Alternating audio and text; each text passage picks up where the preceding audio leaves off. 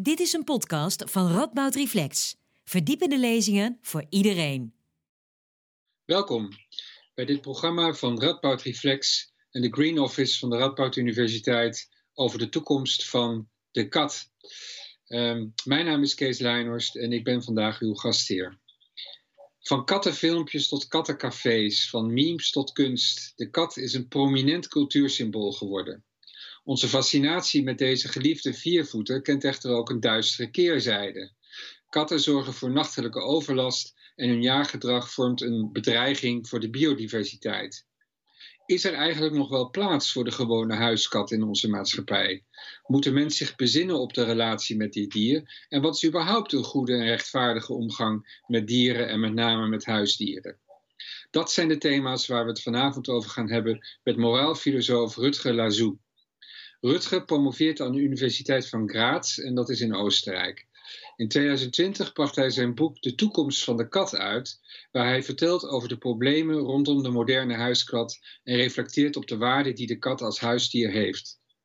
Uitgelezen persoon dus om mee na te denken over een rechtvaardige omgang met onze dieren en met name over onze huisdieren.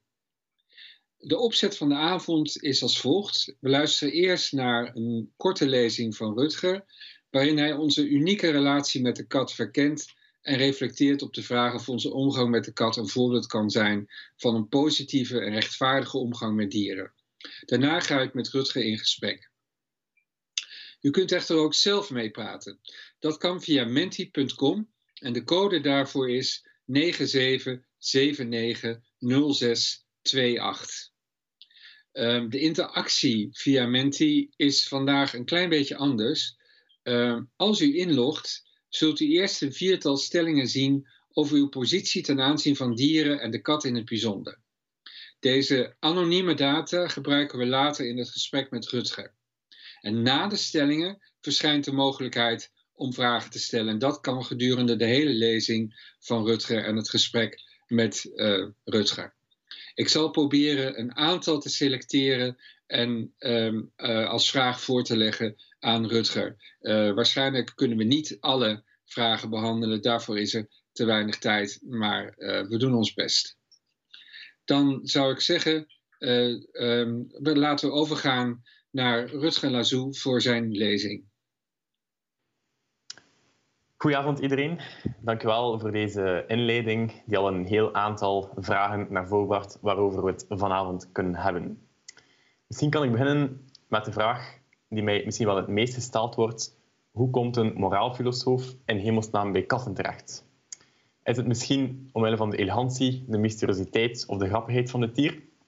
Onbewust heeft dat misschien meegespeeld, maar de hoofdreden om het te gaan verdiepen in de katkwestie is toch dat de kat ons uh, ja, voor heel veel vraagstukken plaatst waarvan we enorm veel kunnen leren. We gaan het hebben over de kat en hoe we op rechtvaardige manier kunnen samenleven met dit bijzonder dier. Maar in die zoektocht zullen we botsen op een heel aantal meer algemene vragen binnen de dierenethiek, de tak binnen de filosofie die zich bezighoudt met hoe we als mens horen om te gaan met niet-menselijke dieren. Om deze lezing over de toekomst van de kat aan te vatten, ga ik even terug naar het verleden, naar het begin van de twintigste eeuw.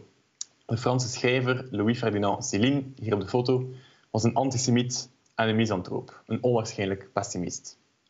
In zijn meesterwerk Reis naar het einde van de nacht maakt zijn alter ego Ferdinand Bardamu de ene deprimerende uitspraak naar de andere. Je kunt je maar beter geen illusies maken, schreef hij. De mensen hebben elkaar niets te vertellen. Ze praten alleen over hun eigen ellende, zo is het nu eenmaal.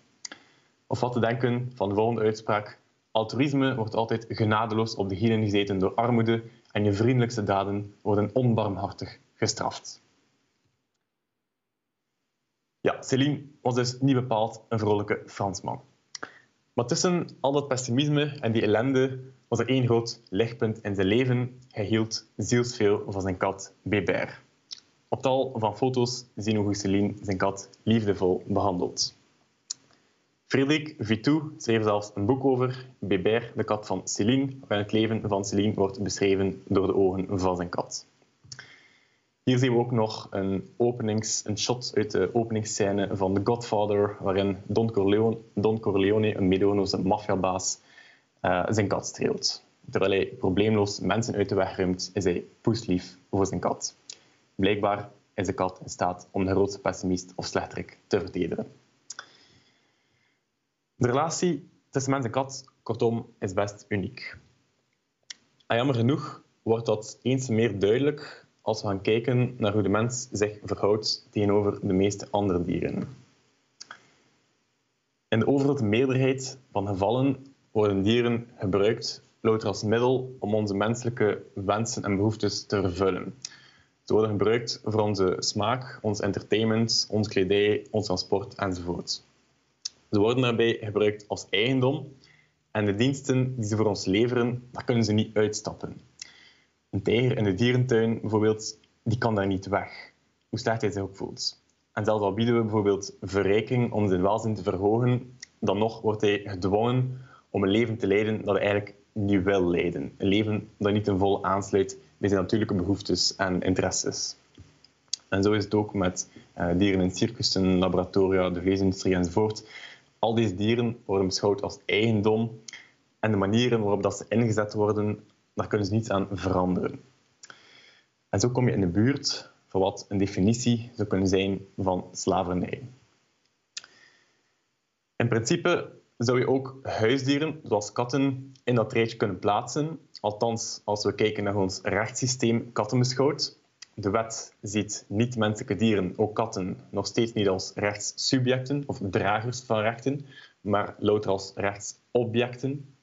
Dat betekent dat er wel regels zijn uh, over het welzijn van een dier, uh, maar die komen slechts ja, voort uit menselijke verlangens en niet uit de belangen van het dier zelf. Gelukkig zijn er natuurlijk ook heel veel mensen die katten niet zomaar als eigendom beschouwen. Velen beschouwen uh, een kat zelfs als deel van het gezin, maar toch zijn er praktijk, in de praktijk jammer genoeg uh, veel mensen die katten toch louter als gebruiksvoorwerpen zien, waardoor veel katten niet de zorg krijgen die ze nodig hebben, in asielen belanden, op straat, van het ene baasje naar het andere, enzovoort. Goed, het algemene plaatje van hoe we vandaag als mens samenleven met dieren is dus eerder somber. Hoe moeten we daar nu mee omgaan? Waar moeten we naartoe? Volgens deze dierenrechten-theoreticus Gary Francione kunnen we dieren het best gewoon met rust laten. Menselijke relaties met dieren zijn doorgaans getypeerd door uitbuiting, uh, stelt hij, en we maken dus maar beter een eind aan die relaties. Samenleven met dieren is volgens hem onwenselijk. In zijn boek Animal Rights: The Abolitionist Approach pleit hij voor het afschaffen van mens-dier-interacties. To abolish betekent afschaffen. Hier zien we de achterflap van dat boek. We zien een haan, een eend, een bok enzovoort, maar er is één grote afwezige en dat is de mens. Die heeft Francione er zeer bewust niet op, af, niet op afgebeeld. Volgens de abolitionist moeten we namelijk streven naar een wereld waarin mensen en dieren afgescheiden van elkaar leven. Een wereld waarin wij in onze menselijke samenleving, samenleving leven en waarbij dieren in het wild leven. Anders gezegd, in plaats van dieren te beschermen in menselijke samenlevingen, moeten we dieren beschermen van menselijke samenleving. Ook wat huisdieren betreft is Francione negatief. Zijn voorstel is dat we huisdieren uh, die in leven zijn zo goed mogelijk verzorgen en zo goed mogelijk leven geven, maar dat we op termijn moeten streven naar het verdwijnen van huisdieren. Zelfs als we de wet zouden veranderen en met z'n allen katten niet meer als eigendom zouden gaan zien, maar wel als volwaardige leden uh, van onze samenleving, stelt hij, zelfs dan zou het onacceptabel zijn om gezelschapdieren te kweken, meent hij, omdat domesticatie op zich moreel problematisch is. Dus domesticatie is het proces waarbij dieren uh, biologische verandering ondergaan doordat ze opgenomen worden in uh, een menselijke samenleving. Daardoor verandert de werking van de organen, uh, net als het gedrag en de lichaamsbouw. Meestal verliezen domesticeerde dieren dan ook een deel van hun skills om te overleven in het wild. Vandaar dat ze afhankelijk zijn van ons voor hun voeding, drinken, slaap, lichaamsbeweging, doen van hun behoeften enzovoort. En in tegenstelling tot kinderen, die ook afhankelijke wezens zijn, uh, kunnen deze huisdieren bovendien nooit afraken van die afhankelijkheid, zegt Francione. Ze blijven afhankelijk van mensen, vooral als wat belangrijk is voor hen. We blijven hun levens voor altijd controleren. Samenleven met dieren, ja, Francione lijkt er dus niet echt in te geloven. Gezien het vele dierenleed dat de mens aanricht, is die focus op het afschaffen van mens-dier-interacties uh, uh, voor een stuk ook begrijpelijk. Maar toch is dit niet uh, waarnaar we moeten streven. Dat vindt ook deze filosoof Will Kymlicka. Uh, Kymlicka pleit voor een dierenethiek die streeft naar positieve, rechtvaardige relaties tussen mens en dier. Ook al zijn veel mensen die relaties vandaag kenmerkt door uitbuiting, eh, toch kunnen we wel degelijk een rechtvaardige relatie met elkaar aangaan, volgens dit idee. Bovendien is het ook heel onrealistisch om mens en dier van elkaar te willen scheiden. We houden dieren immers niet weg uit onze menselijke omgeving door simpelweg huisdieren en vee te laten verdwijnen. Dieren zijn overal aanwezig, in onze huizen, pleinen, luchthavens, rivieren enzovoort. En tot slot is het met het oog uh, op de uitbreiding van de groep dierenvrienden op de wereld ook niet echt strategisch om te streven naar mensen- en dierpopulaties die naast elkaar in plaats van met elkaar leven. Dat zou getuigen van een pessimistische en onaantrekkelijke kijk, alsof het onmogelijk is om in harmonie samen te leven met dieren. En een dergelijke negatieve kijk zal niet meteen mensen aanspreken om mee te stappen in het dierenrechtenverhaal. Volgens Kymlicka moeten we dus op zoek gaan naar positieve, rechtvaardige mens-dierrelaties. De kat is volgens mij dan een interessante kandidaat voor zo'n relatie. Ook al zijn katten gedomesticeerd en daardoor afhankelijk van ons, dat betekent niet dat we hen niet op een rechtvaardige en gelijkwaardige manier kunnen behandelen en in harmonie met hen kunnen samenleven. Het uitgangspunt van deze lezing is dan ook dat een positieve samenwerking tussen mens en dier mogelijk is. En dat onze relatie met de kat een voorbeeld kan zijn voor hoe we op een rechtvaardige manier met dieren kunnen samenleven. Maar daarvoor zijn er toch een heel aantal zaken waar we toch nog eens over moeten nadenken. Onze viervoetige vriend stelt ons namelijk ook voor vraagstukken. Laten we even kijken naar een aantal vragen die de kat ons voorschotelt. Ja, met de kat nemen we dus een half gedomesticeerd, jagend, carnivore dier in huis dat zich ook nog eens aan een hoog tempo voortplant.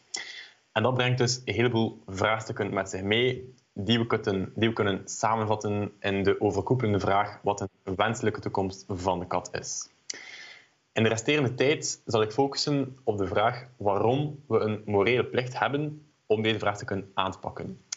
In het gesprek achteraf kunnen we dan nog dieper bespreken wat voor toekomst we dan precies moeten nastreven.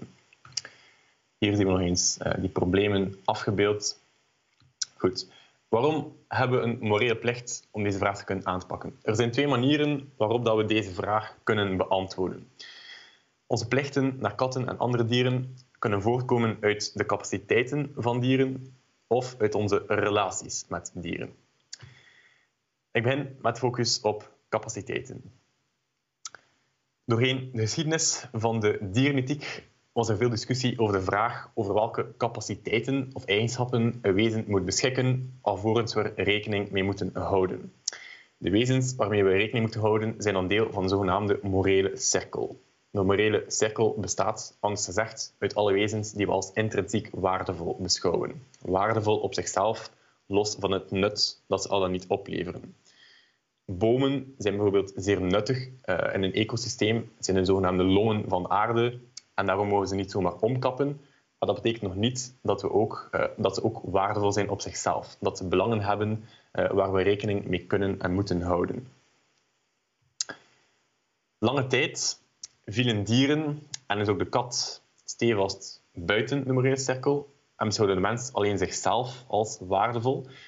Dieren waren pas als waardevol beschouwd voor zover ze nut opleveren, opleverden. Volgens Aristoteles bijvoorbeeld waren dieren en de natuur gemaakt voor de mens die hen kon gebruiken zoals het hem uitkwam.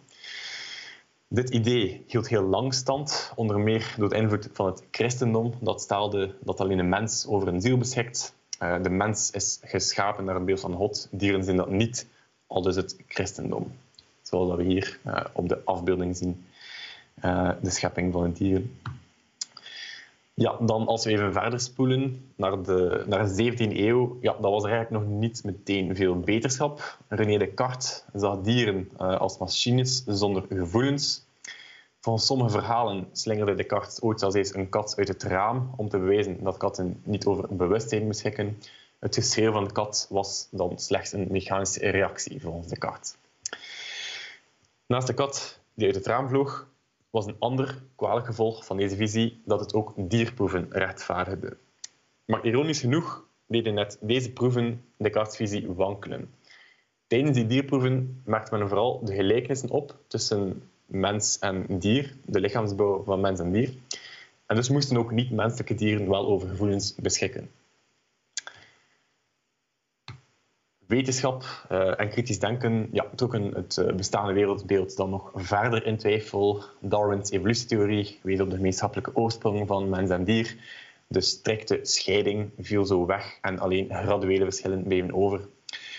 Deze afbeelding is trouwens niet de allerbeste weergave van wat evolutie echt is. Op de afbeelding zou het kunnen lijken alsof evolutie een lineair pad volgt richting het ultieme eindproduct, de mens. Maar in werkelijkheid is evolutie natuurlijk veel complexer en volgt het helemaal geen richting. Maar goed. Ook filosofen mengen zich in het debat. Terwijl Immanuel Kant nog sterk focuste op het belang van rationaliteit, meende deze achttiende-eeuwse filosoof Jeremy Bentham eh, dat een wezen niet moet kunnen denken om opgenomen te worden in een morele cirkel. De vraag is volgens hem niet, eh, kunnen ze redeneren, ook niet kunnen ze praten, maar wel kunnen ze lijden, kunnen ze gevoelens van plezier, leed, pijn en genot ervaren. Volgens Bentham moeten we dus rekening houden met alle wezens die gevoelens ervaren. Ook de kat behoort tot dat clubje van voelende wezens en dus moeten we met haar belangen rekening houden. Hier zien we trouwens uh, de kat van Bentham zelf. Die luisterde naar de naam John Langbourne. Uh, ja, het dier kwam niets te kort. Bentham leefde consequent naar zijn eigen filosofie. Uh, zo omschreef hij de kat als een uh, speelse, onattente en enigszins losbandige heer die in zijn jonge jaren de gewoonte had om knappe jonge dames van zijn eigen ras te verleiden naar Queen's Square, een stadstuin in Londen. Uh, later in zijn leven nam de kat naar verluid ook het ridderschap op uh, en sindsdien werd hij aangesproken als de Reverend Sir, eerwaarde heer John Langbourne. Op een dag kreeg hij zelfs uh, de dokterstitel en werd Doctor of Divinity, dokter in de godsgeleerdheid, toegevoegd aan zijn titel. Bentham's kat ja, kwam dus uh, niet tekort en had meer geluk dan die van Descartes. Moeten we nu met z'n allen onze kat gaan aanbidden of onze kat rot gaan verwennen? Dat nu ook weer niet, maar we kunnen in elk geval wel inspelen op de basisbehoeftes uh, van onze huisdieren en ons huis bijvoorbeeld katvriendelijk inrichten, spelgedrag stimuleren, voldoende kattenbakken plaatsen enzovoort. Om deze redenen is het welzijn van de kat dus uitermate belangrijk in dit verhaal. Maar er zijn natuurlijk nog andere betrokken partijen. Als we consequent willen zijn en geen dieren ten onrechte willen uitsluiten, dan moeten we ook hun belangen ernstig nemen. Het zou oneerlijk zijn als we alleen maar uh, de noden van onszelf en van de kat in rekenschap uh, zouden brengen um, ja, en de situatie van andere dieren gewoon jammer zouden vinden, zonder er iets aan te doen. En dat brengt ons bij een van de meest controversiële vraagstukken waar de kat ons verplaatst, haar jaaggedrag. Wereldwijd Uh, doden katten jaarlijks miljarden dieren. Uh, het gemiddelde is ongeveer dertien komma vier prooien per kat per jaar. zeventig procent daarvan zijn kleine knaagdieren, twintig procent zijn vogels. Uh, die kunnen uh, hun jagers immers goed zien aankomen en kunnen makkelijker uh, vluchten omdat ze kunnen vliegen. Uh, en de overige tien procent bestaat uit amfibieën, reptielen, vleermuizen en insecten. Uh, al deze prooien, waarschijnlijk op insecten na, zijn bovendien ook voelende wezens. Omwille van deze cijfers zien natuurbeschermers de kat als een meedogenloze killer. Uh, al zijn ze niet zozeer begaan met de belangen van de individuele prooien, maar vrezen ze dat het jaaggedrag van de kat zou leiden tot het uitsterven van soorten. We zouden dat jaaggedrag Uh, kunnen tegengaan op een aantal manieren. We kunnen bijvoorbeeld uh, de kattennagels uh, afdekken met een soort van kapje of een belletje aan de nek hangen dat de prooien waarschuwt. Maar deze methodes zijn vrij nefast voor het uh, welzijn van de kat. Kunnen krabben uh, is een belangrijke natuurlijke gedraging en van zijn belge wordt ze helemaal gek. Een katvriendelijker alternatief uh, is katten binnens huis houden, dus noods alleen op de momenten waarop ze het meeste jaagt, in de lente of bij zonsopgang. Um, ja, als de huisinrichting optimaal inspeelt op haar noden, hoeft dat niet per se echt nadelig te zijn voor haar welzijn. Um, en een kleine toege toegeving uh, om de basisrechten van de prooi te beschermen is gerechtvaardigd. Ook een omheinde tuin is een mogelijkheid. Gekleurde halsbandjes die ervoor zorgen dat prooien het gevaar beter zien aankomen. Uh, ook dat kan een oplossing zijn. Wel is het aan te raden uh, om voor een veilig systeem te zorgen waarbij het halsbandje bijvoorbeeld openklikt als er te veel druk op zou komen, om te vermijden dat de kat uh, zou stikken als ergens uh, verstrikt zou raken ofzo. Wat nog beter zou zijn, maar een beetje speculatief, is als de kat haar jaaginstinct en vermogen spontaan zou verdwijnen door evolutie. Volgens sommige onderzoekers zal het jaaggedrag van katten verdwijnen als de domesticatie zich voldoende kan verder zetten. De gedomesticeerde kat heeft haar jachtinstinct immers nog niet volledig verloren, omdat er eh, ten eerste nog niet voldoende generaties zijn verstreken. Eh, ten tweede omdat eh, jaaggedrag lange tijd positief werd bevonden door mensen. Oogsten werden zo beschermd eh, tegen knaagdieren. Eh, en ten derde omdat kattenvoeding lange tijd niet zo goed ontwikkeld was eh, als vandaag, waardoor kunnen jagen lange tijd voordelig was om voldoende voedingsstoffen binnen te krijgen. Of de kat daadwerkelijk haar jaaggedrag zal verliezen na verloop van tijd door evolutie, is echter moeilijk te voorspellen. Er zijn dus een aantal zaken mogelijk, al zijn er voorlopig nog geen methodes die honderd procent effectief en katvriendelijk zijn. Uh, in de discussie straks kunnen we misschien nog eens terugkomen op dit vraagstuk en bespreken in hoeverre het eigenlijk nodig is om dat jaaggedrag tegen te gaan. Uh, of de kat echt een gevaar is voor het uitsterven van soorten, daar is immers zeker geen unanimiteit over. Goed, het jaaggedrag van de kat is een zeer fel bediscussieerd thema. Een thema waarvan het belang eerder onderschat wordt, maar minstens even belangrijk is, is de impact van de petfood-industrie, de dierenvoederindustrie. Ja, zoals je ziet op de slide, de petfood-industrie vertegenwoordigt dertig procent van de totale vleesconsumptie. Twee derde van die dertig procent gaat naar de kat. Uh, en daardoor heeft de kat een vrij grote ecologische pootafdruk. Door haar voeding zorgt een gemiddelde kat uh, voor ongeveer evenveel C O twee uitstoot als een gemiddelde auto, wat bijdraagt aan de klimaatopwarming. En met die vleesindustrie gaat ook een hele hoop dierleed gepaard. Wat zijn hier de eventuele oplossingen? Een vegetarische kat, is dat misschien mogelijk? Uh, in tegenstelling ja, tot mensen en honden worden katten verplichte vleeseters genoemd, uh, obligate carnivoren. Uh, bepaalde voedingsstoffen uh, uit vlees hebben ze nodig. Uh, maar toch is het ja, voor de meeste katten wel mogelijk om een proteïnerijk plantaardig dieet te volgen met de toevoeging van taurine en enkele andere voedingsstoffen. Uh, ook smaakversterkers zijn nodig, aangezien de smaakzin van katten zich ontwikkelde in functie van een uit vlees bestaand dieet. Uh, plantaardige voeding voor katten is op de markt, al is er nog marge voor verbetering uh, op vlak van samenstelling en smaak. Het is nog niet voor elke kat mogelijk. Sommige katten kunnen de plantaardige stoffen onvoldoende omzetten in taurine. Uh, een ander probleem is dat plantaardige eiwitten de zuurtegraad in de urine kunnen verstoren, wat weliswaar gecorrigeerd kan worden. Uh, dus ja, een plantaardig dieet voor katten is tot op zekere hoogte mogelijk, maar ja, bloed- en urinetests uh, regelmatig uh, is wel noodzakelijk. Er zijn ook nog andere alternatieven op komst. Het meest beloftevolle alternatief is ongetwijfeld de productie van kweekvlees. Dit, wordt, uh, dus dit vlees wordt gekweekt uit stamcellen, cellen die zich bijna onbeperkt kunnen blijven delen.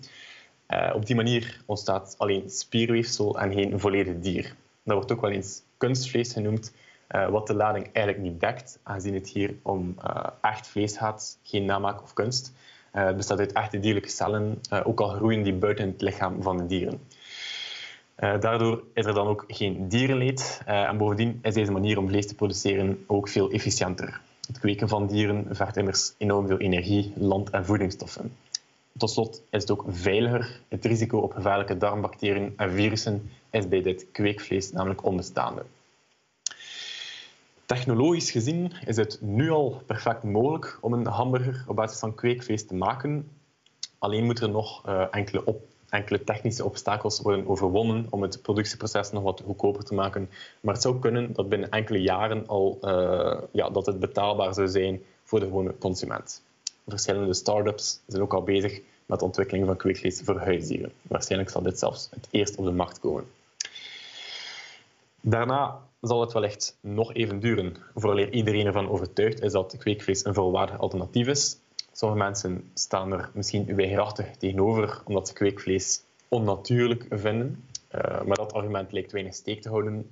Nog katten, nog de natuur, laat staan de dieren verwerkt in kattenvoer, hebben er immers baat bij dat katten natuurlijk voer eten.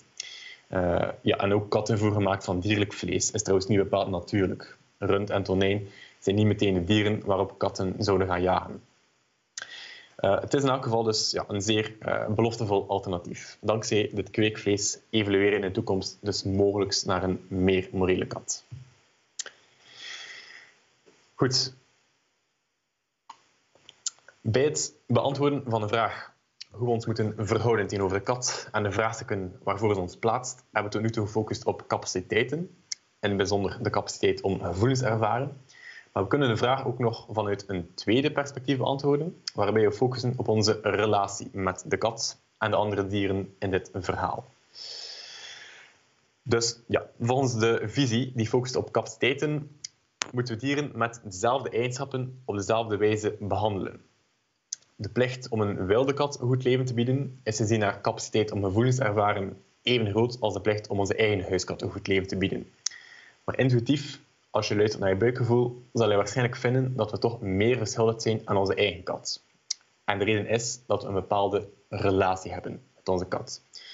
Dat zorgt er niet alleen voor dat we willen zorgen voor onze kat, maar ook dat het onze morele plicht is. Meer dan dat het onze morele plicht zou zijn om bijvoorbeeld te zorgen voor een wilde kat. Um, ja, dus het, het belang van dat relationele aspect is eigenlijk heel diep geworteld in ons morele denken. Niet alleen als het over dieren gaat. Als we bijvoorbeeld nadenken over globale armoede, denken we niet zozeer in termen van capaciteiten of eigenschappen.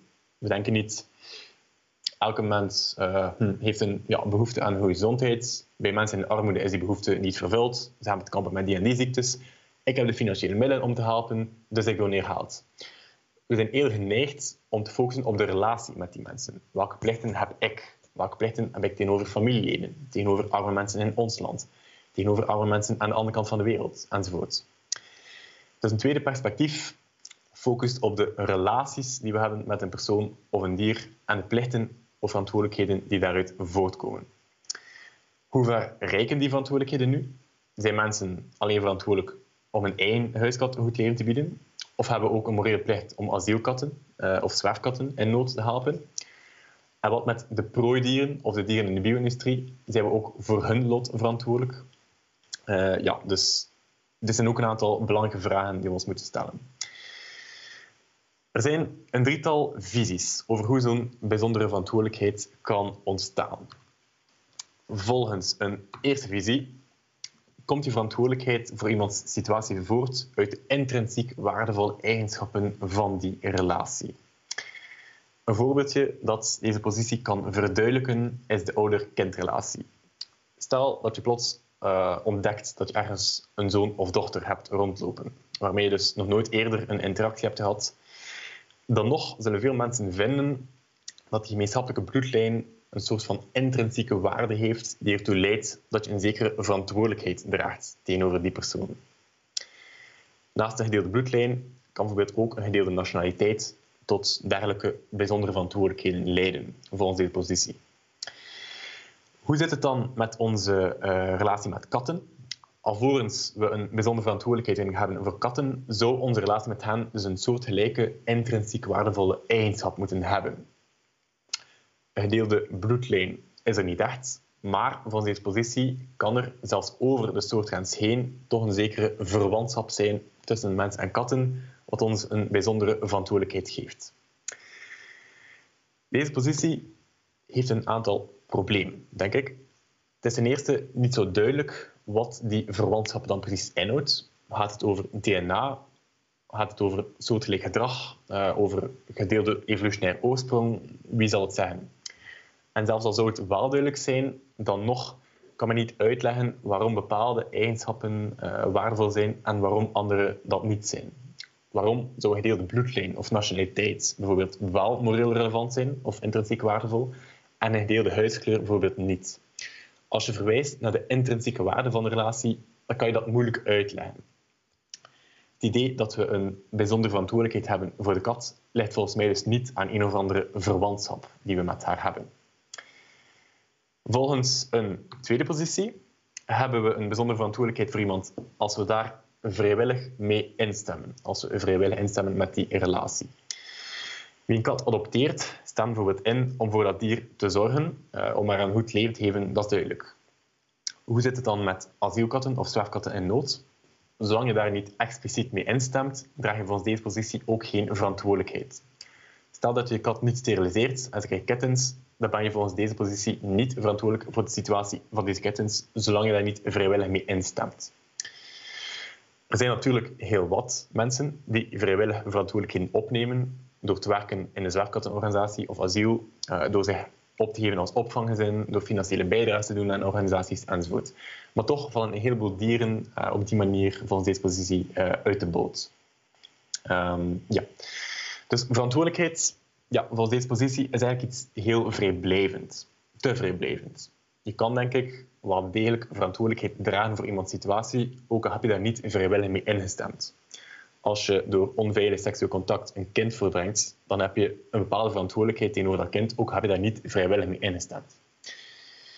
En dat brengt ons bij een uh, derde en uh, laatste positie, uh, ja, die volgens mij ja, het meest aannemelijk is.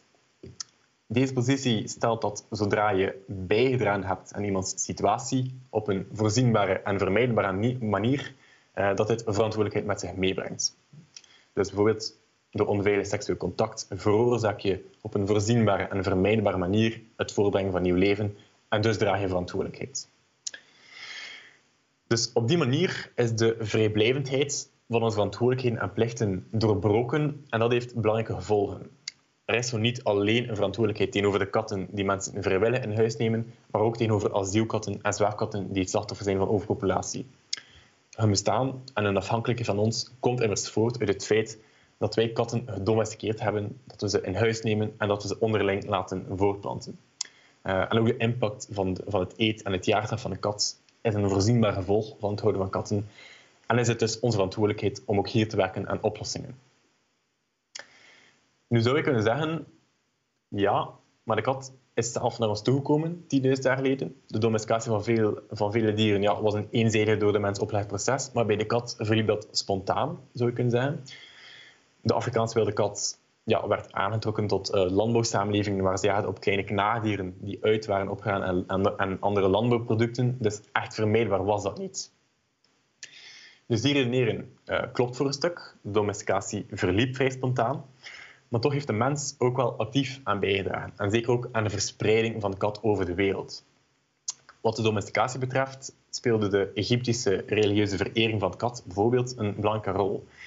Egyptenaren kweekten katten om ze te offeren.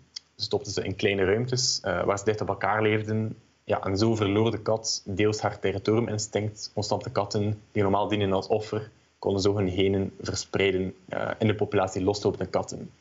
Uh, en deze konden daarom ja, in nauw contact met mensen en andere katten leven. Zonder deze offers, uh, hoe afschuwelijk ze ook waren, was de domesticatie misschien nooit mogelijk geweest. Een andere vraag, uh, tot slot, die je kan stellen is waarom zijn wij, of waarom ben ik, verantwoordelijk voor wat onze verre voorouders deden? Hier hebben we inderdaad geen controle over, maar we hebben wel controle over de keuze om katten als huisdier te houden en over het verder zetten van de domesticatie. Kortom, als we, kortom, omdat we er als mens voor kiezen om katten te houden en omdat we weten dat dit kan leiden uh, tot de situatie van katten zonder thuis, tot het ontstaan van zwerfkattenpopulaties, dat er een ecologische impact is enzovoort. Daarom is het onze verantwoordelijkheid om een antwoord, een oplossing te bieden op deze vraagstukken, waarbij we de belangen van elk voelend wezen in rekenschap brengen. En door ons in de komende jaren of decennia op deze vraagstukken uh, een antwoord uh, te bieden, verzekeren we ons niet alleen van de mooie en morele toekomst van de kat. Onze relatie met de kat kan ook een voorbeeld zijn voor hoe we op een rechtvaardige manier kunnen samenleven met dieren. We kunnen alvast nog een stukje dieper ingaan op de vele vraagstukken in het discussiegedeelte zometeen. Dank je wel. Ja, dankjewel Rutger voor uh, je lezing. Um, ondertussen heeft het uh, publiek gereageerd. Uh, heeft gereageerd ook op uh, de vragen die we aan het publiek hebben gesteld um, via Mentimeter. Uh, ik stel voor dat we maar meteen naar de eerste slide gaan. Uh, dat was de eerste poll op uh, Mentimeter. Uh, en dat was de vraag: welke van de onderstaande wezens hebben rechten? Uh, uh, interessante uitkomst. Uh, uh, wat vind je van de uitkomst? Ja, een paar dingen uh, verrassen mij ergens. Um, Oké, okay, ja, vier is een twee procent, dat verrast me niet sterk. Dat, nee. Toch, nee. Toch misschien interessant om daar toch even uh, op voort te gaan zometeen. Uh, wat mij vooral eigenlijk opvalt is dat Uh, katten moeten onderdoen voor runderen hier. Ja. Uh, en ook dat bomen, ja, dat meer mensen vinden dat bomen rechten hebben dan muizen. Ja, verbaast mij ook. Uh, um, ja, dus... Uh, waarom, ja, ik waarom, denk... waarom, waarom, waarom verbaast je dat? Dus wat, welke, wat zijn nou precies de, de intrinsieke waarden van, uh, van dieren in het algemeen en van katten in het, uh, in het bijzonder, volgens jou? Zou je daar wat nader uh, op in kunnen ja, gaan? Ja. Dus um, ik denk dus de visie van Bentham die we bespreken hebben uh, in, in de presentatie, dus dat we met alle voelende wezens rekening moeten houden, dat is de visie waar ik achter sta. Nu, er zijn nog een aantal andere mogelijkheden, of, of ja, misschien heb je een paar andere ideeën. Um, dus ik zie dat, dat muizen bijvoorbeeld ook zeer slecht scoren. Misschien zou je kunnen vinden dat... Um, Ja, dat, dat, dat, misschien vind je, vind je muizen een eng dier of zo en, en zeg je daarom, ja oké, okay, die moeten voor mij geen rechten hebben. Uh, maar dat lijkt me geen, ja, geen juiste manier om, om hierover na te denken. Uh, ja, de, de schattigheid of de schoonheid of de engheid van een dier, whatever, uh, dat zegt eigenlijk niet zoveel over het dier zelf. Dat zegt eigenlijk eerder iets over onszelf en onze smaak uh, en onze... Ja, onze voorkeuren, wat we mooi en zo verder vinden, uh, dan dat het eigenlijk iets zegt over die dieren zelf. Dus, dus daarom... Um, dus misschien is dat de verklaring waarom dat, dat muizen ja, blijkbaar slecht scoren hier op de poll. Um, mm-hmm. Ja, wat valt, wat valt er nog op? Um, ja, bomen... Ja, die bomen. Dus, ja, ja. Dus um, wat, dat, wat dat denk ik misschien een verklaring kan zijn, is dat... Ja, is dat ik, heb, ik heb zelf ook heel veel... bewondering voor de natuur, inclusief bomen. Bomen zijn ja, onwaarschijnlijk uh, ja, interessant. Uh, je, je kan ongelooflijk uh, verwonderd zijn van hoe bomen in elkaar zitten. Bijvoorbeeld, uh, bomen staan in zekere zin in verbinding met elkaar. Via hun, hun wortels gaan uh, schimmels en zo fijne draadjes weven die de wortels in verbinding brengen. En als een, als een boom dan uitsterft, gaat een andere boom daar een reactie op vertonen, bijvoorbeeld. Uh, ja, daar, los daarvan zijn bomen natuurlijk ook uh, heel belangrijk in een ecosysteem enzovoort. Bijvoorbeeld, we mogen bomen niet zomaar omkappen. Ja, uh, een belangrijke opslag voor C O twee enzovoort. Dus uh, in die zin zijn bomen heel belangrijk, heel waardevol. Maar... Dus het feit dat ze zo belangrijk zijn in een, in een ecosysteem wil nog niet zeggen dat ze ook rechten moeten hebben. Dus er is een verschil tussen intrinsieke waarde en instrumentele waarde. Dus hier wordt gevraagd naar ja, welke wezens hebben rechten, dus welke wezens hebben eigenlijk intrinsieke waarde, welke wezens hebben belangen op zich. Dus een boom kan bijvoorbeeld heel veel nut hebben, heel veel uh, instrumentele waarde hebben, maar dat betekent nog niet dat hij ook belangen heeft voor zichzelf. Dat hij, um, ja, dat hij rechten heeft... die voor hemzelf belangrijk zijn om vervuld te hebben. Dus om die reden um, ja, zou ik iets strenger zijn. En, en, ja, en, en, en is de vraag, ja, waarom hebben bomen dan eigenlijk belangen? Uh, en als je focust op het idee van ja, gevoelens ervaren, dan denk ik dat bomen uh, ja, da- daarbuiten vallen. Um, okay. Misschien kan ik daar nog wat dieper op ingaan. Um, misschien aan de hand van de volgende slide. Um, ja. ja. Um, waaraan moet een wezen voldoen alvorens het rechten heeft? En daar, dat was een open vraag. Uh, ja. Er zijn een paar antwoorden op gekomen. Um, um, ook weer, uh, wat springt hier uit volgens jou? Uh, ik zie leven een, een paar keer voorbij uh, passeren. Ja. ja. Dus, um, ja, dus dat is... Dus ik, ik zie ook ergens dat, dat alle wezens, heb ik ook daar gelezen, bomen en muizen, uh, want alle wezens hebben eigenlijk rechten. Dus dat vind ik eigenlijk een heel mooi antwoord. Uh, waarom zouden we inderdaad iemand uitsluiten van die morele cirkel? Nu, ik denk dat er wel redenen zijn uh, om dat te doen. Namelijk, iets moet wel ja, belang hebben om rechten te hebben. Bijvoorbeeld, hier een glas water, ja... Uh, Als je zegt alles of alle wezens moeten rechten hebben, dan hoort dat glas water er ook bij. Maar glas water heeft natuurlijk geen enkel belang uh, dat we kunnen verdedigen. Of geen enkel recht dat we kunnen beschermen of zo. Het heeft geen enkele vorm van bewustzijn. Dus, ja. dus een, een, een ander antwoord zou dan kunnen zijn, zoals we hier af en toe uh, uh, lezen, uh, is, is leven. Dus alle levende wezens. Uh, en dan is het misschien wel interessant om ook even na te denken over die virussen. Want uh, ja, als je zegt dat alle levende wezens rechten hebben, dan houdt dat eigenlijk heel veel wezens in. Dus ook bacteriën bijvoorbeeld hebben dan rechten. Uh, virussen, ja, er is een beetje discussie als dat als leven kan gezien worden, maar volgens sommigen uh, is het ook uh, leven. En dus het heeft een aantal criteria. Leven is eigenlijk ook een heel moeilijk concept. Wat is leven eigenlijk? Uh, er zijn een aantal ja, criteria, bijvoorbeeld zichzelf uh, in stand houden, uh, groeien, uh, ja, zich voortplanten, uh, reageren op stimuli enzovoort. Dus, en, en, en virussen bijvoorbeeld voldoen wel, dus het coronavirus voldoet wel aan een aantal van die voorwaarden. Um, ja, bijvoorbeeld het, het houdt zichzelf uh, in stand, uh, het plant zichzelf voort. Enzovoort. Nu, het, het uh, heeft wel geen metabolisme, dus het haalt zijn energie uit de, uit de gastheer, ja, wat dat ook een voorwaarde zou zijn voor leven.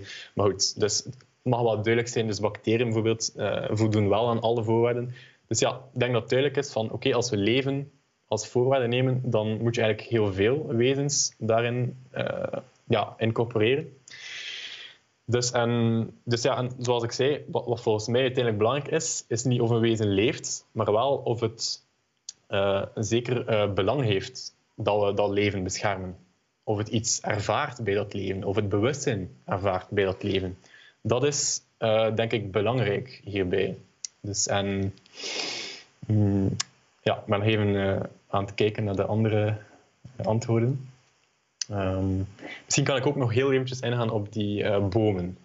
Uh, dat ja. is ook, denk ik, iets, iets belangrijk nog dat ik nog wil meegeven. Dus, uh, dus als we dan aanvaarden van oké, okay, het gaat hier om gevoelens, over gevoelens ervaren. Uh, dus dan kan ik me inbeelden dat sommige mensen misschien wel denken, ja, maar waarom hebben bomen dan geen gevoelens? Of hoe kan je dat weten? Dus er zijn een aantal manieren om dat na te gaan. Dus we kunnen voortgaan op evolutionaire oorsprong, op, op uh, lichaamsbouw. Ook aan de aanwezigheid van uh, complex gedrag kunnen we voortgaan.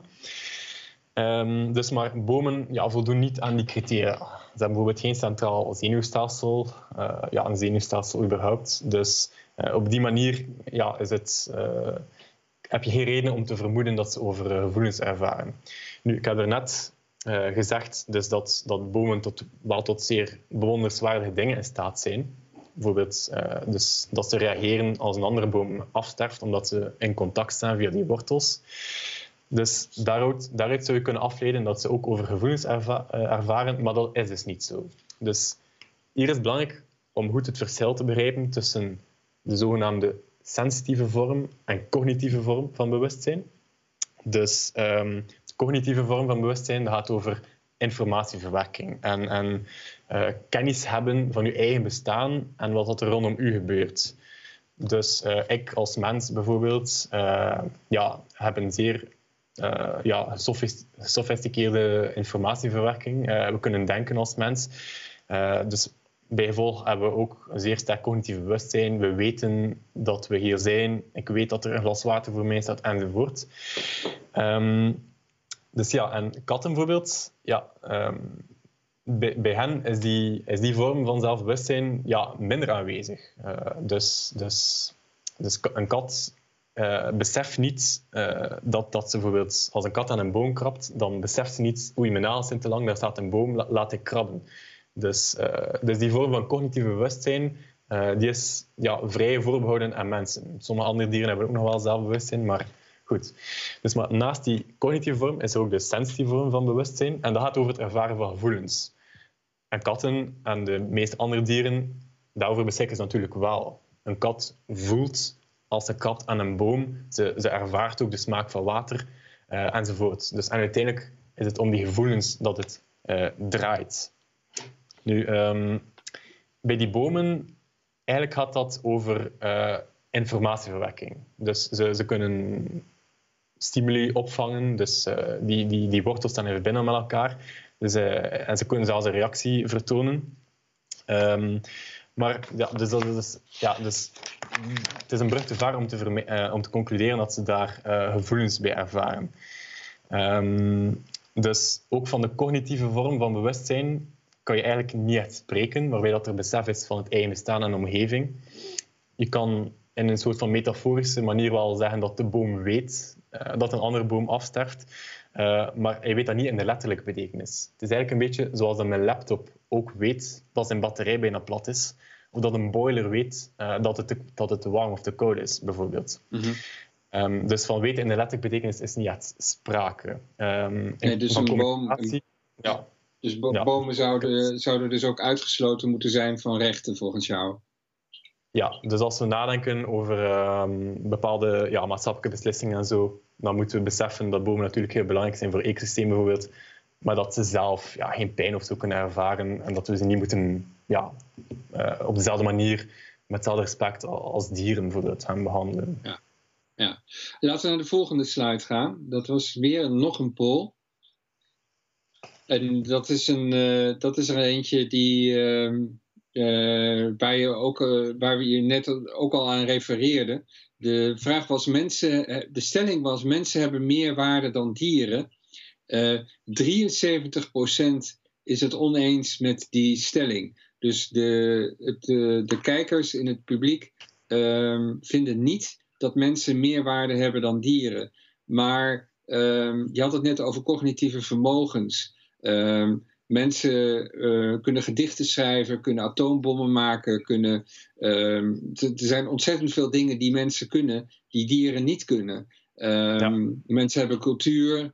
Um, zijn dat niet allemaal eigenlijk bewijzen voor het feit dat de mensen in die zin misschien wel wat hoger staan dan dieren? Ja, dus um, de mens is, uh, ja, ik denk dat het interessant is ja, dat je dat aanhaalt, want dat is denk ik het grootste of belangrijkste verschil tussen mensen en andere dieren. Onze intelligentie, uh, dat zou een reden kunnen zijn dat we... Ja, meer waard zijn of hoger staan dan de dieren. Uh, maar daar, denk, daar moeten we toch denk ik een, uh, kritisch, een aantal kritische bemerkingen bij maken. Uh, ten eerste, um, ja, dus als we zeggen dat de mens intelligenter is dan dieren, dan gaan we eigenlijk uit, of dat de mens meer kan dan dieren, dan gaan we eigenlijk uit slechts van een heel beperkte um, vorm van intelligentie. Dus de mens blinkt uit ja, in, in redeneren, in abstract denken. Maar dat is maar één vorm van intelligentie. Dus een kat kan bijvoorbeeld niet zo goed tellen. Ze is daar heel slecht in, heeft onderzoek aangetoond. Uh, maar ja, het zou een beetje oneerlijk zijn om te concluderen dat ze daardoor minder intelligent is. Want um, ja, een kat kan bijvoorbeeld, heeft wel bijvoorbeeld een zeer goede, kan bijvoorbeeld zeer goed haar weg vinden. Um, wij zijn daar dan minder goed in, relatief. Maar het zou even oneerlijk zijn om te concluderen dat wij dommer zijn dan katten. Uh, omdat we de weg minder goed vinden. Dus ja, intelligentie, je mag dat denk ik, uh, en ook andere vaardigheden, mag je, mag je niet echt zien als een ladder met onze menselijke intelligentie of vaardigheden aan de top en dan andere uh, vormen van intelligentie uh, daaronder. Mm-hmm. Het is denk ik correcter om intelligentie te zien als een, als een bos met een scala aan soorten intelligentie. Dus en los daarvan is het denk ik ook uh, niet helemaal relevant voor de waarde van een wezen. Stel je maar eens voor dat we uh, kinderen met hoge punten waardevoller zouden vinden dan kinderen met lage punten op school. Dus intelligentie lijkt niet echt een criterium uh, die de waarde van een wezen bepaalt. Oké, okay. uh, dat is... Uh... Ik denk dat we, dat we nog... We hebben niet heel veel tijd. Dus we, mo- we moeten denk ik naar de volgende uh, slide. En dan komen we op de kat zelf. Um, en dat is iets waar je het al over, over had. Het, het punt van de overpopulatie van katten. Zeker van zwerfkatten. Uh, baasjes hebben de morele plicht om een kat te laten steriliseren. Daar is, als ik het goed zie, zesenzeventig procent is inderdaad um, voor... Uh, dat, vind ik een, uh, dat vind ik een opmerkelijke, opmerkelijke uitkomst. Um, hoe sta jij daar tegenover? Want de overpopulatie is een groot probleem uh, van, uh, van de kat. En als je het hebt over de toekomst van de kat, lijkt me dat een probleem wat we, waar we iets mee moeten. Hoe sta je daarin? Ja, dus ik, ik, ik uh, ga akkoord wel met uh, de mensen die hier gestemd hebben. Op ja, uh, dus het is inderdaad een heel groot probleem. Uh, dus en we hebben de plicht om, om te vermijden dat, dat er katten zijn ja, die geen thuis hebben, die, geen, uh, die, die de basisbehoeften niet vervuld zijn. Dus om die reden ja, is het noodzakelijk om uh, katten te gaan steriliseren. Nu, de mensen die oneens uh, zijn, denk wel dat het interessant is om daar ook even op in te gaan. Uh, bijvoorbeeld in België, hier is het uh, verplicht, in Nederland niet, maar in België is het verplicht om je kat te steriliseren, wettelijk gezien. Behalve voor erkende fokkers, maar goed. Dus, en wat zegt de minister? De minister zegt eigenlijk, ja, uh, iedereen die zijn kat graag ziet, moet ze laten steriliseren. Dus hij lijkt ervan uit te gaan dat het eigenlijk goed is voor een kat om haar te steriliseren. Dus dat is nogal een, een vlugge conclusie, zou ik zeggen. Het is belangrijk om te vermijden dat er overpopulatie komt, maar we moeten ja, ook kijken naar de belangen van, van de kat zelf. Dus, en heeft een kat dan geen recht om zich voor te planten, is dan de vraag. Dus ik denk dat er zeker... zo'n recht kan zijn. Um, dus waarom zou een kat... Ja, er geen positieve, waarom zou het niet positief kunnen zijn voor een kat om zich voor te planten? Uh, ik denk dat het zeker kan. Oké, okay, ze hebben misschien geen kittenwens. Ze hebben geen besef dat ze zich kunnen voortplanten. Ze hebben bijvoorbeeld geen theory of mind, uh, enzovoort. Um, maar toch kan het positief zijn voor een kat om nieuw leven te voortbrengen. Dus, dus dan heb je het belang van de kat zelf. Maar goed... Als je, dat moet je dan ook wel opwegen tegenover de mogelijke gevolgen. En dat, ja, dat is overpopulatie, heel veel katten en asielen uh, ja, die, die, die een laag welzijn hebben enzovoort, die soms gedood moeten worden of ja, worden. Uh, dus, en, en dat weegt dan wel op. Uh, dus dat, heeft al, dat rechtvaardigt dan wel dat er limieten zijn aan uh, de, de snelheid uh, waarmee katten zich mogen voortplanten. Dus in die zin is het uh, ja, wel noodzakelijk om, om dat te doen. En gezien de, de cijfers momenteel, als je bijvoorbeeld op dierenasiels punt com gaat kijken, ja, dan zie je dat er meer dan honderd katten wachten op een baasje. En in die zin is het uh, ook je morele plicht dan als baasje dat je je kat uh, steriliseert. Nu, als, als die asielen uh, geen overpopulatie meer zouden hebben, als dat opgelost is, wat wel niet zo makkelijk is, ja, dan denk ik wel dat het, dat het mogelijk moet zijn om uh, ja, uw kat zich te laten voortplanten. Maar dus zoals de situatie mm-hmm. vandaag is, denk ik dat ik akkoord met de stelling. De mensen hier. Mm-hmm. Uh, tijd om naar vragen uit het publiek te gaan. Um, dus we hebben deze slide niet meer nodig. Um, een hele interessante vraag. Um, wat kun je... Uh, ik kijk naar mijn, uh, mijn, naar mijn tweede scherm. Eén uh, vraag uit het publiek. Wat kan je als mens leren van een kat? Dat vind ik een mooie vraag. Ja, ja, ja. Uh, ja, heel veel denk ik. Um, ik denk dat je... Ik denk dat de, de, we zijn als mens... Hebben we ja, een, een, een neofrontale cortex, waardoor dat we, ja, dus zoals dat we al zeiden, ja, kunnen denken. En dus we zien, dat, we, hebben, we zien dat meestal als onze grote kwaliteit, maar ik denk dat het soms ook ja, soms wel eens lastig kan zijn. Uh, en dat het leven van een dier, zoals een kat, in die zin misschien wel eenvoudiger is. Uh, dus een kat ja, trekt zich van niet zoveel aan. Een kat gaat niet piekeren of zo. Dus uh, in die zin denk ik dat, het, uh, ja, dat we wel iets kunnen leren van onze kat. Uh, zo zien we eigenlijk ja, hoe, hoe, dat het, ja, hoe dat je op een zorg manier, zorgeloze manier door, door het uh, leven kan gaan. Uh, natuurlijk, ja, katten, uh, niet, niet alle katten hebben ook wel ja, uh, nadelen en verder in hun leven. Uh, maar ja, ik denk dat het wel een interessante manier is uh, ja, om eens ja, te zien ja, hoe dat je op een zorgeloze manier door het leven kan gaan. Ja. En ja, katten uh, zijn deel van de natuur. Ik denk dat het altijd goed is om... Uh, ja, we zelf, we zelf zijn ook deel van de natuur, maar, maar goed, ik denk dat het altijd wel goed is om in contact te staan met de natuur. Uh, ja, dus op die manier kunnen we wel veel leren van katten. Ja, ja. En, en denk je dat dat de reden is dat we katten, uh, waarom we katten zo nabij hebben? Dat we inderdaad van ze kunnen leren? Um, ja, ik denk dat de kat wel een, een bijzonder vermogen heeft om ons uh, op ons gemak te stellen. Ik denk dat, we, dat nog veel mensen wel graag een kat zouden zijn, bijvoorbeeld. En dat het hen rust geeft. Uh, maar ja, ik denk de voornaamste reden is, is ja, dat we op die manier kunnen uh, zorg dragen uh, voor, voor iemand, uh, voor, voor een dier. Uh, ik denk dat we ja, op die manier ook heel veel terugkrijgen in gezelschap. Dus ja, ik denk dat dat uh, de voornaamste redenen zijn. Ja, dat de kat een van de populairste huisdieren is dat er bestaat. Ja. Dan is een volgende vraag, en dit is een vraag die ik zelf persoonlijk uh, uh, heel interessant vind. Want ik heb zelf een hond en, uh, en twee konijnen als uh, huisgenoot. En er stelt iemand de vraag, kun je eenzelfde verhaal houden, maar dan over de hond? Um, Um, uh, je mag voor mij daarbij het konijn ook nog uh, toevoegen. Dus een, een, eenzelfde verhaal uh, als je hebt, nu hebt gehouden, de intrinsieke waarden, problemen die tegelijkertijd de kat uh, stelt. Kun je dat ook over honden en eventueel ook over konijnen en andere huisdieren houden?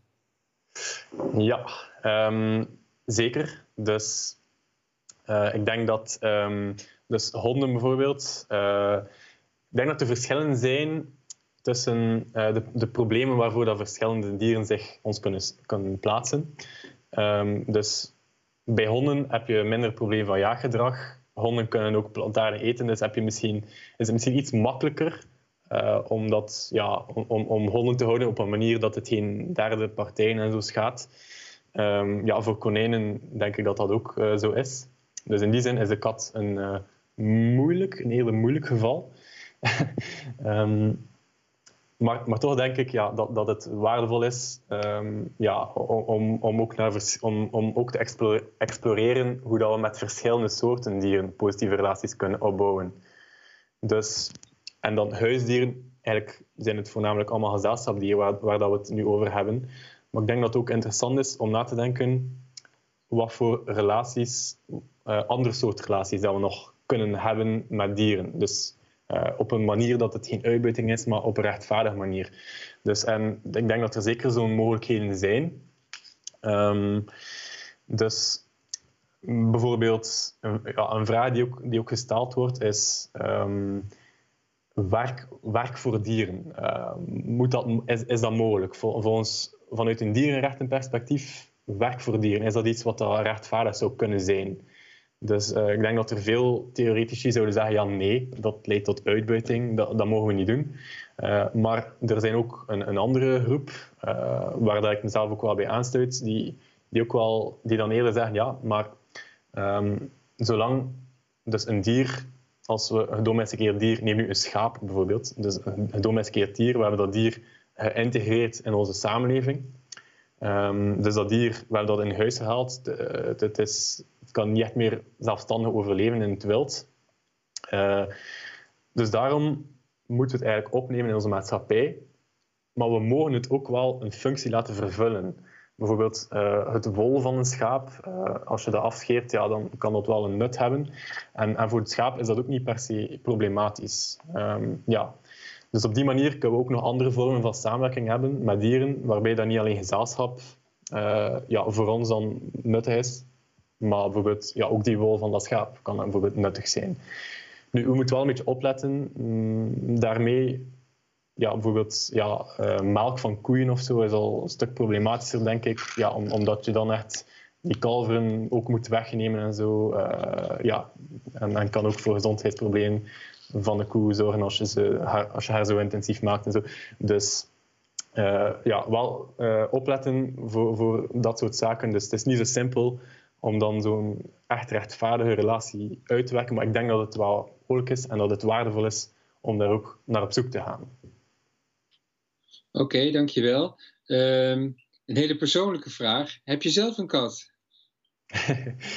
uh, ja, dus daarnet passeerde hier een kat. Uh, dus uh, ik heb net vermeden dat ze niet alles omver liep. Dus ja, ik heb hier uh, uh, drie katten. Momenteel ja, bevind ik mij uh, in het huis van mijn ouders. Uh, normaal gezien ben ik in Oostenrijk tijdens niet-lockdown-tijden. Daar zit ik op, op een appartement, dus daar heb ik geen katten, maar... Uh, Uh, ja, hier dus wel. Dus, ik, de, dus dat is ook een van de, ja, ja, een praat, van de zaken die bijdraagt uit de lockdown, ja, omdat er katten uh, in de buurt zijn. Ja, je praat uit ervaring, dus je weet waar je het over hebt. Um, ja, ja mijn, mijn, ervaring, ja, mijn ervaring met katten. Ik denk dat, ze vooral, dat het hebben van katten vooral een goede aanmoediging was en een goede steun tijdens uh, het vele ja, onderzoek, het vele schrijven en zo verder. Dus ik denk mm. dat dat... de grootste bijdrage is geweest van uh, ja, de katten ja. die hier ook in mijn buurt zijn. Die af en toe over je toetsenbord uh, lopen, dus. Uh, uh, even kijken. Uh, ja, dat is ook nog een vraag die, uh, die kort voorbij kwam uh, uh, in, je, in je betoog. Uh, Uh, is het ethisch verantwoord om verwilderde katten te bejagen, om net als bij everzwijnen het aantal exemplaren terug te brengen? Ja, dat, dat denk ik wel dat vrij duidelijk uh, ja, immoreel ja, en onaanvaardbaar is. Dus um, ja, we kunnen, we kunnen zwerfkattenpopulaties, uh, het aantal zwerfkattenpopulaties ook naar beneden doen door, door, door ze te steriliseren. Trap, neuter, return wordt dat genoemd. Dus ja, het is een zwerfkat... Uh, gaan, ja, gaan hervangen via ja, een soort van hok, eruit te lokken. Dan ga je ze steriliseren, dan ga je ze terugplaatsen. Uh, op die manier um, ja, zal dus de populatie ja, uh, niet verder aangroeien. Je moet ongeveer tachtig procent steriliseren. Bovendien is dat ook veel effectiever dan, uh, dan, ja, dan door ze neer te schieten, omdat je op die manier ja, niet alleen haar rechten uh, schendt, maar op die manier... Um, gaat, gaat de populatie zich ook opnieuw terug aangroeien. Omdat er bronnen zijn, omdat er voedselbronnen zijn. Dus uh, op die manier ga je ook niet eens je doel bereiken. Dus ja, dat is een, uh, uh, ja, een optie die ik uh, zeker niet kan uh, uh, ja, goedkeuren. Uh, ja, los daarvan wil ik misschien ook nog even opnemen voor de zwerfkat. Velen gaan ervan uit dat, dat zwerfkatten uh, geen... positief leven kan leiden, omdat ze door zware omstandigheden moeten, uh, weersomstandigheden enzovoort. Uh, omdat ze wel eens honger hebben, af en toe, af en toe, af en toe wel eens ziek zijn. Maar los daarvan kunnen ze wel degelijk uh, een goed leven leiden. Um, ja, ze kunnen volop kat zijn. Dus uh, ik denk dat het ook belangrijk is dat we uh, onze plicht naar zwerfkatten toe, dat we ze niet alleen assisteren en ook, uh, uh, en ook uh, steriliseren, maar dat we ook uh, in zekere zin die, ja, dat stigma dat soms op hen kleeft, dat we dat, ook dat proberen tegen te gaan. Maar deze vraag ging over het jagen op uh, zwerfkatten. Maar wat betreft het jagen van katten zelf, je had het in, kort in je lezing ook al over.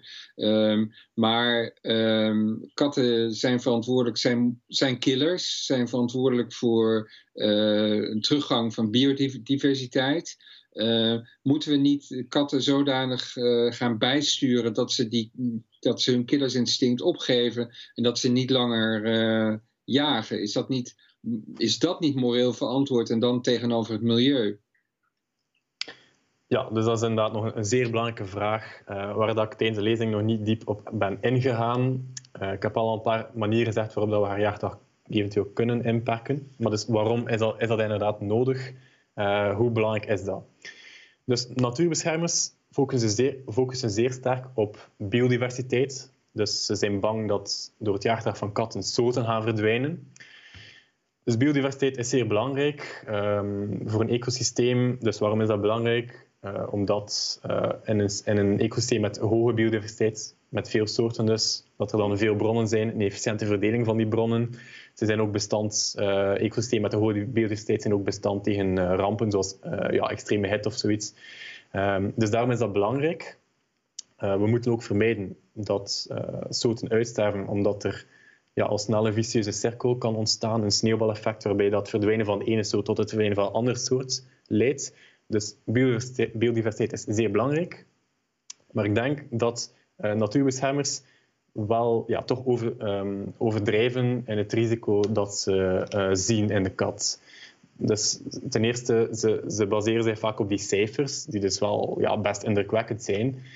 Maar zonder dat je het totaal aantal um, ja, vogeltjes uh, ziet, ja, dan, dan zegt dat eigenlijk niet zoveel over, de, over de, het risico op het uitsterven.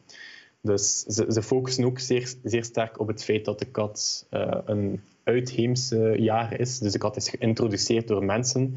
Daardoor hebben prooien niet altijd de tijd gehad om zich aan te passen uh, aan de jager. En ja, het, het aantal katten gaat ook niet verminderen als het aantal prooien vermindert, wat in de natuurlijke situatie wel zo is. Dus dat zijn een beetje hun uh, zorgen. Maar daartegenover staat dat um, de kat wel een opportunistische en luie jager is. Dus ze gaat vooral jagen op soorten die heel veel voorkomen. En, uh, ja, en zeldzame prooien staan per definitie eigenlijk zelden op het menu. Dus biodiversiteit, uh, ik denk niet dat we schrik moeten hebben dat de kat, uh, ja, dat de kat zal leiden tot het uitsterven van soorten. Toch denk ik dat, het, dat we niet zomaar mogen negeren, maar wel in het belang van de individuele prooien. Dus het idee dat we die biodiversiteit moeten beschermen, uh, is denk ik zeer beperkt. Dus eigenlijk willen we uh, die prooien alleen maar beschermen uh, om te vermijden dat die soort uitsterft. Maar volgens mij moeten we meer doen dan zomaar vermijden dat een soort uitsterft. Volgens mij moeten we ook kijken naar de belangen van die individuele prooien. Ook hier um, ja, mogen we niet te veel onder de indruk zijn van die cijfers. Want ja, veel muizen bijvoorbeeld zijn zogenaamde R-strategen. Uh, ze planten zich voort aan een zeer hoge ratio. Ze krijgen enorm veel nakomelingen. Dus een ratio vandaar R, R-strategen. Um, en veel van die prooien zouden sowieso vroegtijdig gestorven zijn. Dus, um, dus van al die gevangen prooien zijn er een heel groot aantal die toch sowieso gestorven zouden zijn. Uh, nu, los daarvan ja, zijn er wel een aantal prooidieren die, die anders niet gestorven zouden zijn. Dus en daarom uh, moeten we in het belang van die individuele prooien uh, misschien wel iets doen aan dat jaargedrag. Dus, maar in het belang van individuele prooien, denk ik, en ja, die, het risico op biodiversiteitsverlies uh, is denk ik ja, zeer klein. Oké. Okay. Um, um, um. Ja, dat is een vraag die daarbij aansluit. Dat is de laatste vraag dan meteen. Uh, dus kort antwoord graag. Uh, zou het wegfokken of wegdoen evalueren van jaargedrag niet op gespannen voet staan met de waardigheid van de kat? He, dus ondergraaft zoiets niet wat de kat wezenlijk is en haar kat maakt. Dus met de rechten van, het kat, van de kat waar je het net over had eigenlijk. Dat is een mooie vraag. Ja, dus het is uh, zeer belangrijk dat we de kat... Um, dat bijvoorbeeld, ja, dus de, het jagen, kunnen jagen is een natuurlijke gedraging van de kat. Dus het is zeer belangrijk dat dat ingevuld wordt in de mate van het mogelijke.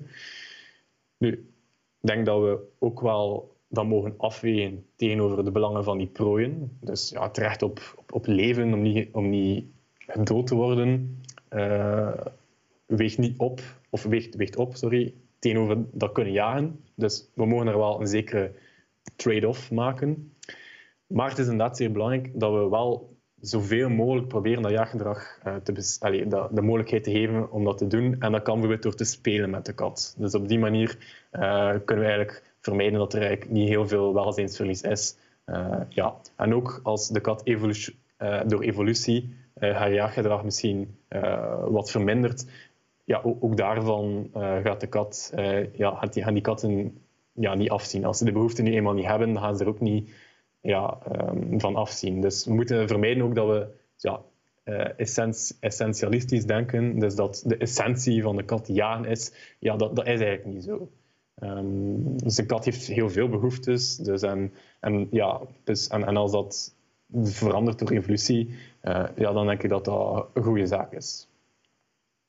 Oké, okay, dankjewel. Dankjewel Rutger voor je antwoorden, maar dankjewel bovenal voor je, voor je uh, geweldige lezing. Uh, waardoor uh, we hebben kunnen zien dat uh, zoiets uh, knuffeligs en fijns als een kat uh, ongelooflijk veel filosofische, morele vragen eigenlijk uh, oproept. Dank je wel daarvoor.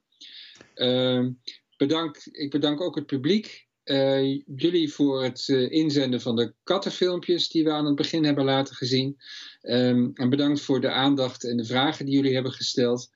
Vond je dit een leuke avond? En draag je Radboud Reflex een warm hart toe en wil je dat uitdrukken in meer dan een like of een follow, dan kan je een donatie doen via de donatieknop op de website van Radboud Reflex.